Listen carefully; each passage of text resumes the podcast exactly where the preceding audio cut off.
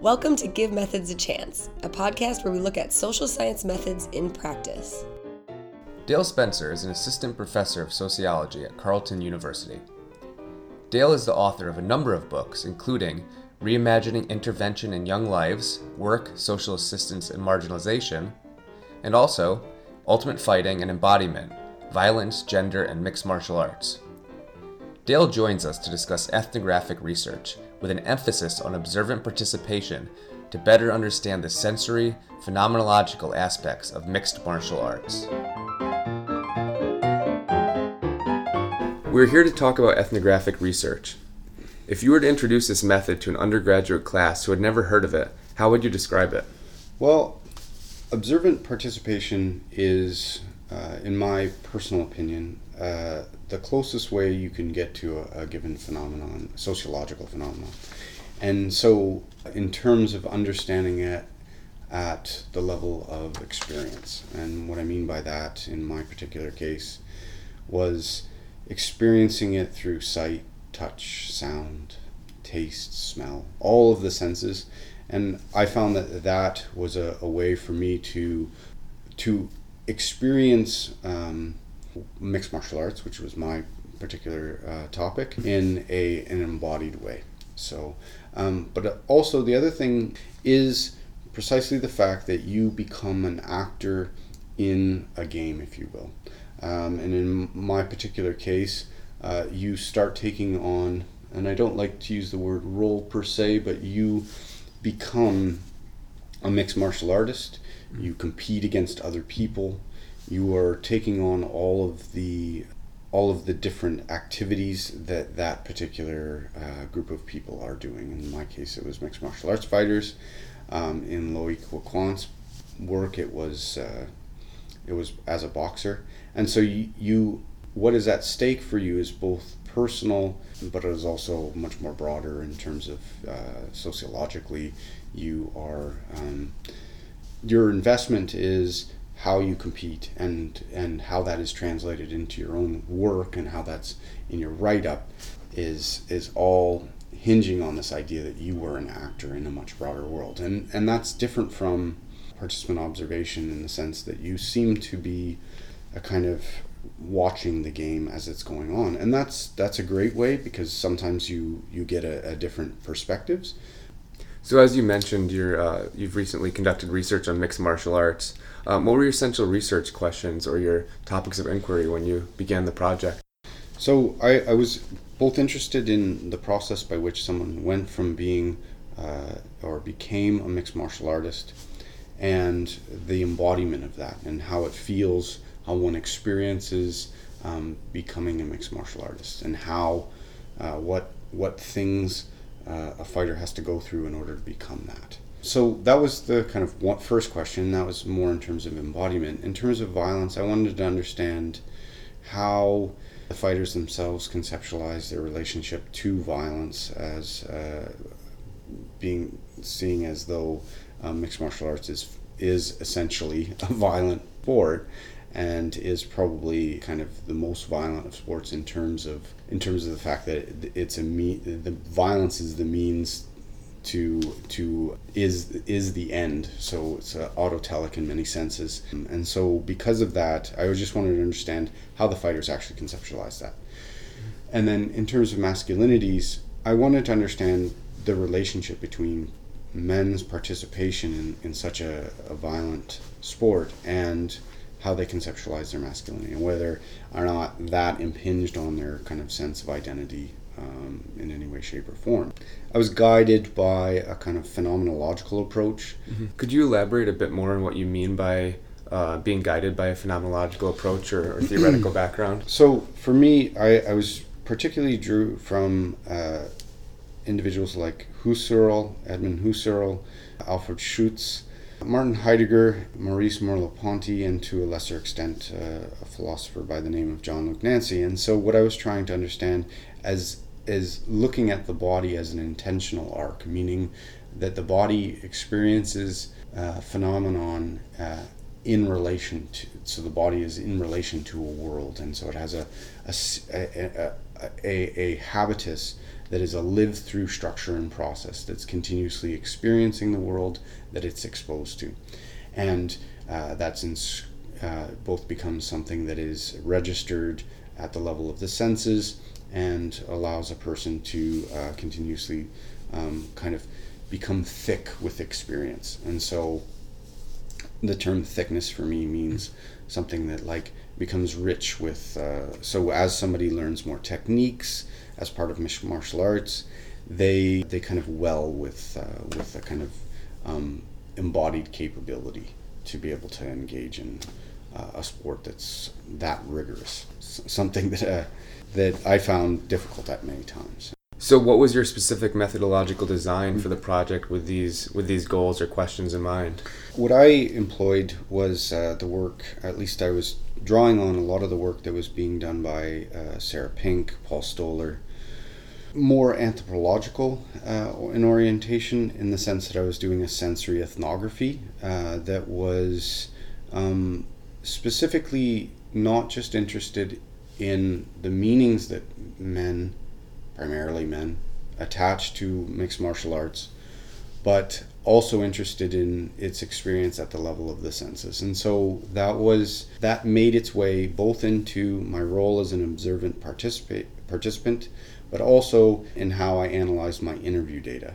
So I did 45 interviews with mixed martial arts fighters at various levels of, uh, but primarily elite level uh, mixed martial arts. And so there's been other work your work that's been far more of a, of a, a, spectrum of fighters. Whereas i think because of the where i interviewed it was primarily elite. So I, mm-hmm. my, my work is biased in that sense. So doing these interviews and i was also looking at how uh, they reflected on the relationship between the senses and memory.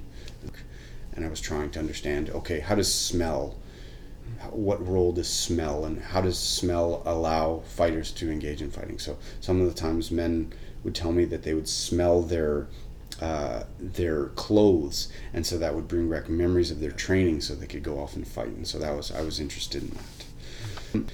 When you first started out, did you have a good sense of what your methodology would look at? Um, did you plan on participating from the very beginning and actually training alongside people, or okay? Uh, it's a great question. Um, so what ended up happening, my foray into the world of mixed martial arts happened because I was overweight. I had started smoking as a undergraduate and into my uh, graduate work, and so I basically quit smoking and realized that I needed to do something to get back in shape. So I joined up. Uh, I had wrestled in high school and really enjoyed that. So I thought, well, you know, I'll go to a, a mixed martial arts club and I'll do this for fun. Well, what ended up happening was my supervisor at the time left to go to another university. And so I was left without a supervisor and basically more or less without a project. So uh, one of Aaron Doyle said, "Well, what are you doing lately? I, I, I heard you're taking mixed martial arts," and I said, "Yeah, that's what I'm doing. I'm taking Muay Thai and Brazilian Jiu Jitsu." And uh, he said, "Well, why don't you do that for your dissertation?" And I thought, "Well, he's like, have you read Lo Loic Wacquant? You know, he did this in boxing." And I thought, "Well, okay, so that's." So I didn't the the idea that I arrived at studying mixed martial arts and kind of that I was that ingenious or that had that much foresight is uh, that would be pure hubris and it would be simply untrue.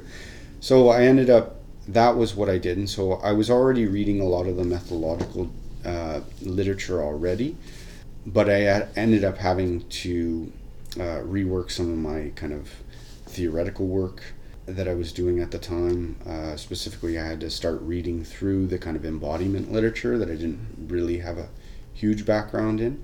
So everything kind of happened in a kind of cobbled together, at least in the initial stages in 2006, was cobbled together based on a kind of need to come up with a project.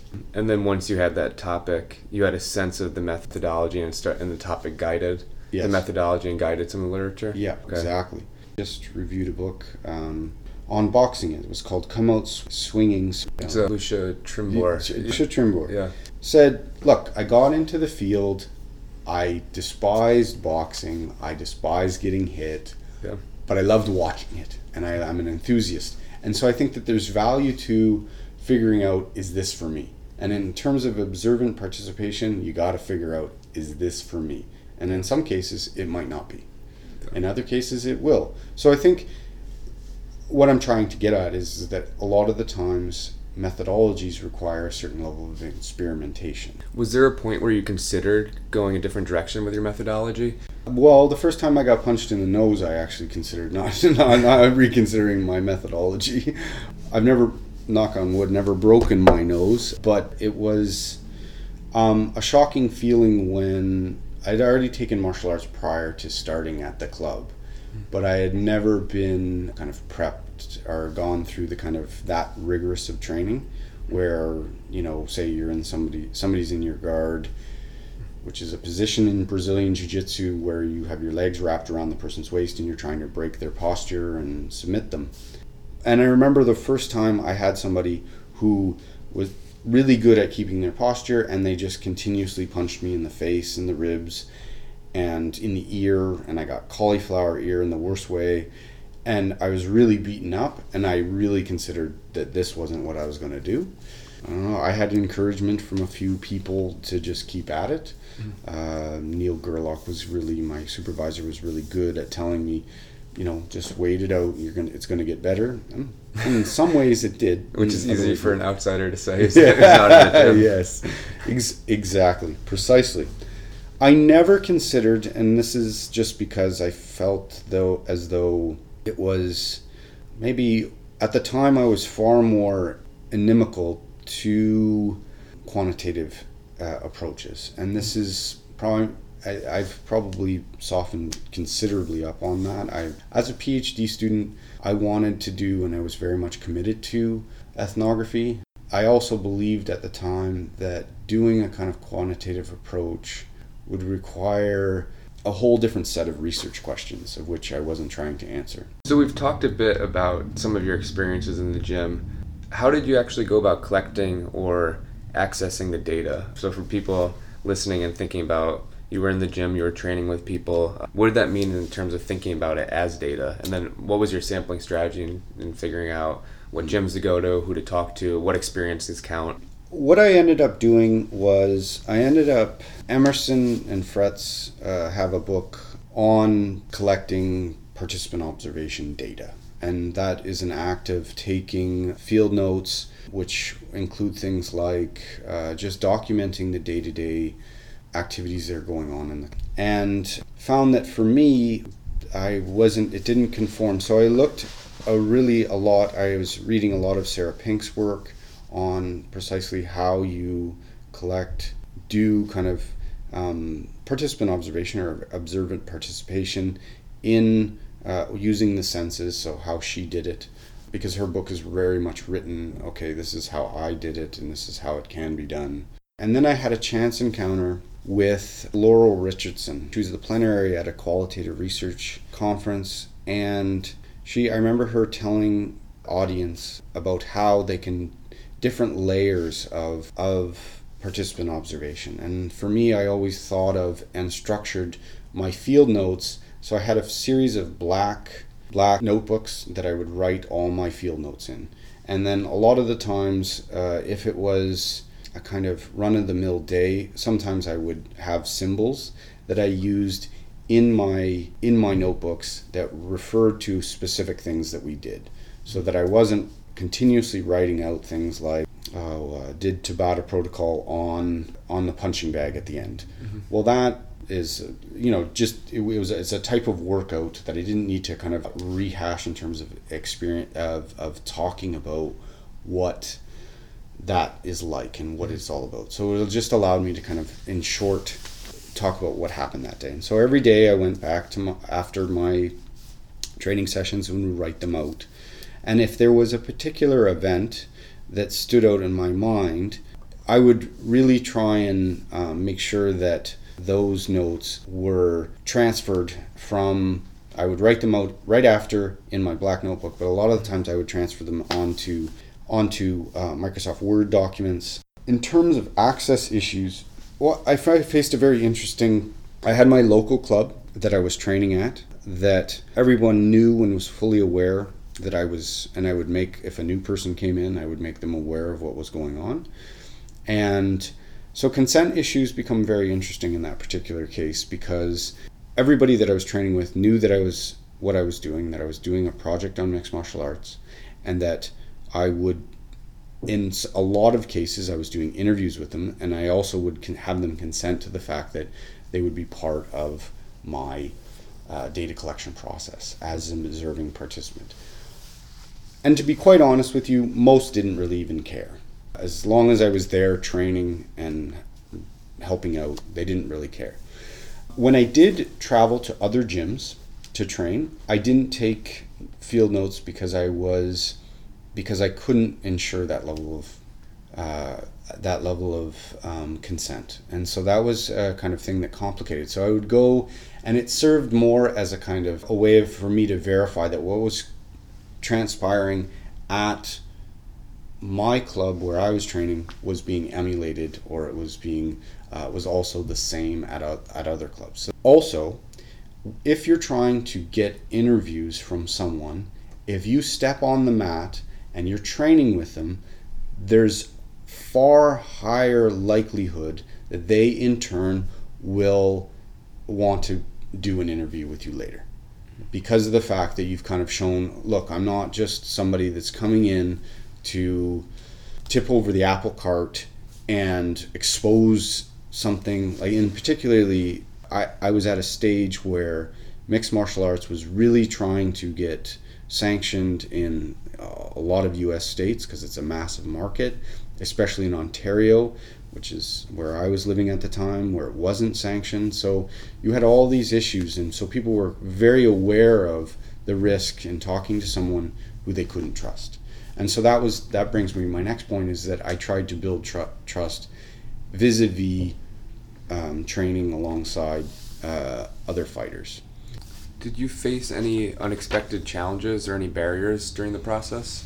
There were some some people who just didn't want to talk to me, and uh, maybe it was because they might not have liked me as a person or didn't want to take time out of their schedule to talk to me. And so that was a missed opportunity. Challenges were primarily in the way of dealing with injuries. So over the course of my my ethnography, I made a trip to Thailand and while I was there, I trained in a small camp in northern northern Thailand. And so I was there for two months, and at the end of the about seven weeks in, I took a fight with a Thai fighter, and we were fought at 170 pounds. It was equal weight, and I thought I was pretty prepared, and I ended up fighting. I went through the first round, and then the second round. Uh, he kicked me on the side of the leg, and my knee buckled. And so I went down.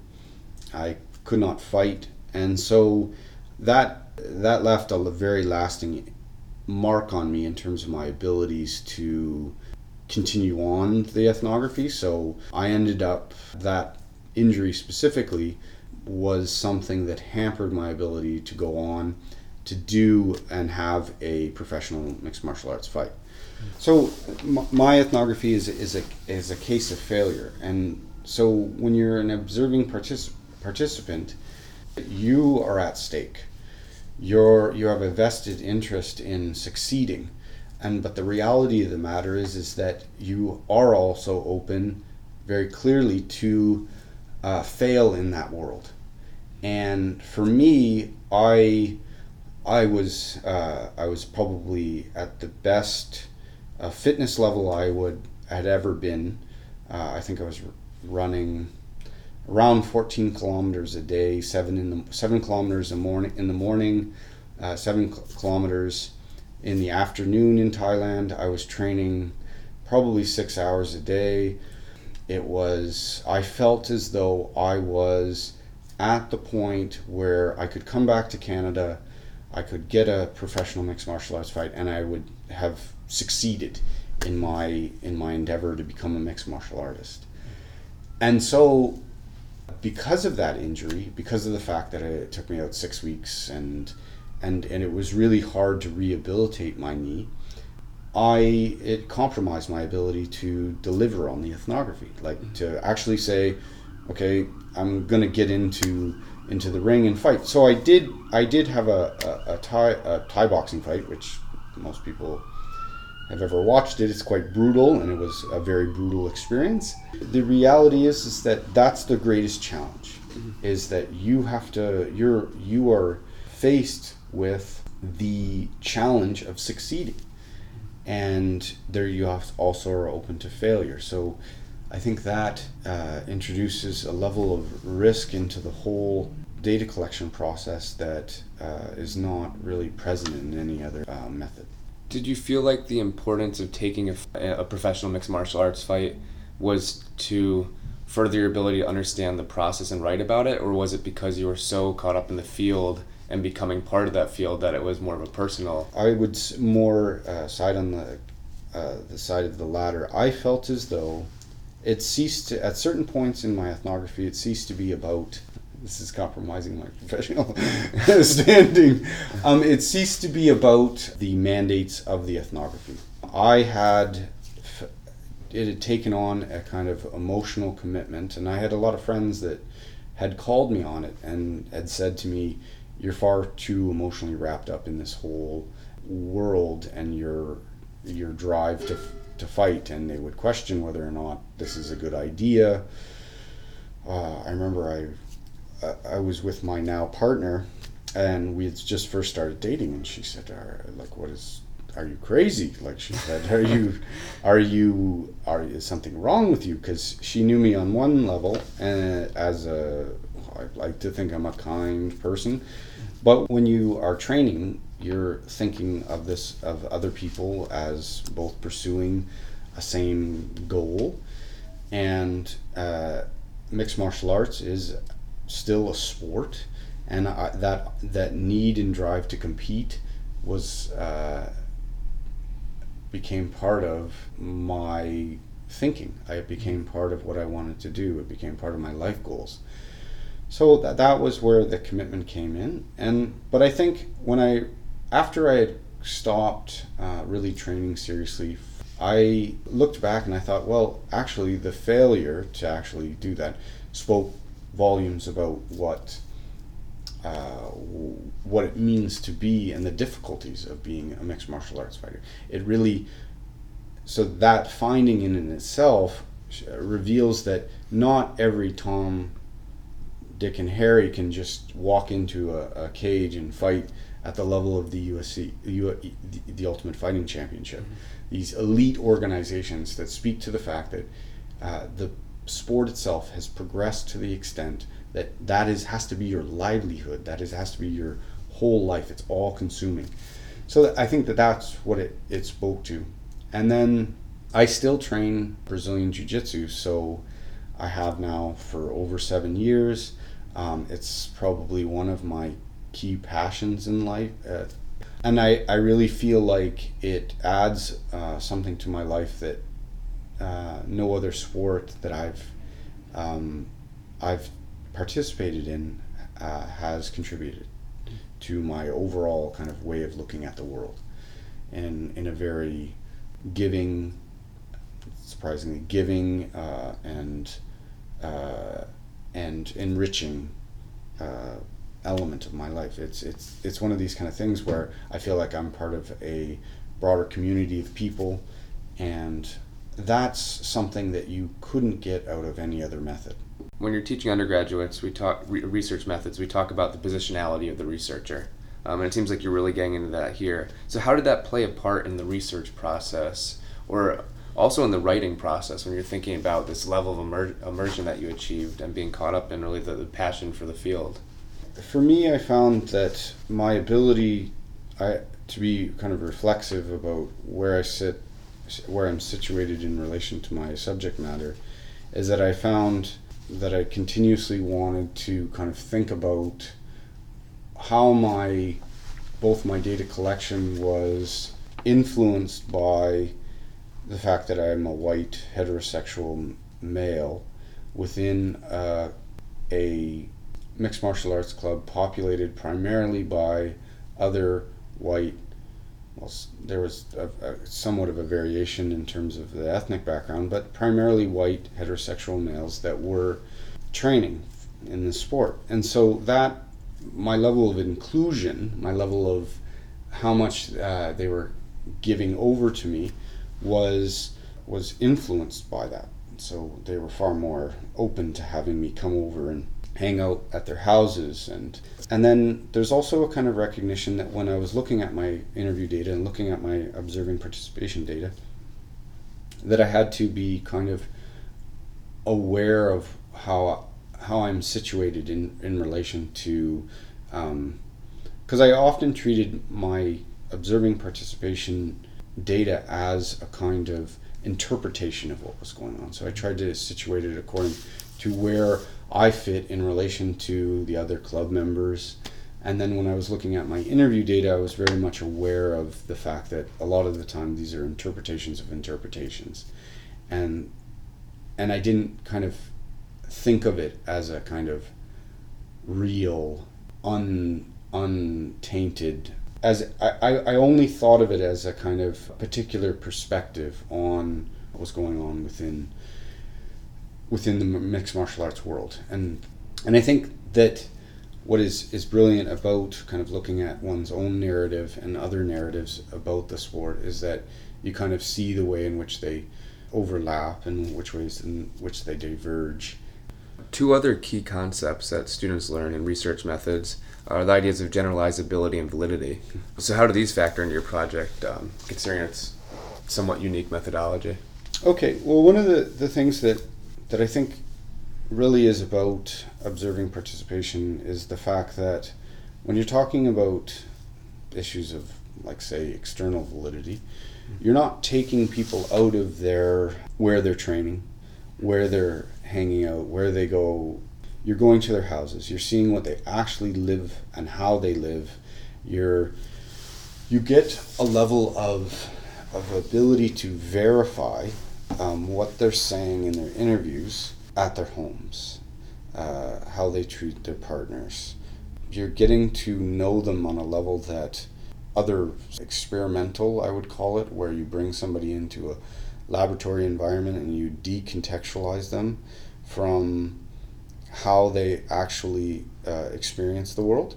And so that's what observing participation allows you to do is to be within those environs and be able to understand how they how they experience that particular space and how that space is often appropriated in particular ways uh, that it's that's that is um, specific to that particular uh, subculture. But in terms of generalizability, this ability to be able to say in some way, shape, or form that mixed martial arts fighters are across the board violent human beings that go out and do terrible things, that kind of generalization.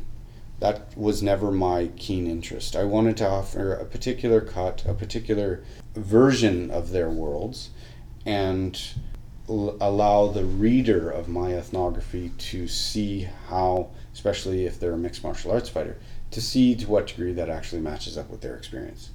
And a lot of the times I was taking other people's work, your work, uh, you know, Loic Wacquant's work on boxing and all the kind of combat sports, people doing work on combat sports, and seeing how my experience, how my work lines up with them and which ways it diverged from their work. And I think that's a, that's an important way of kind of talking about verification, not necessarily generalizability in terms of the way in which quantitative methodologists make these or aspire to. that's the key word I'm uh, I'm using. Aspire to make generalized statements about a sport as varied and as complex as mixed martial arts. So, who was your intended audience when you were uh, starting to write either articles or books, and did that shape either the research or the writing up of the research? Yeah, most definitely.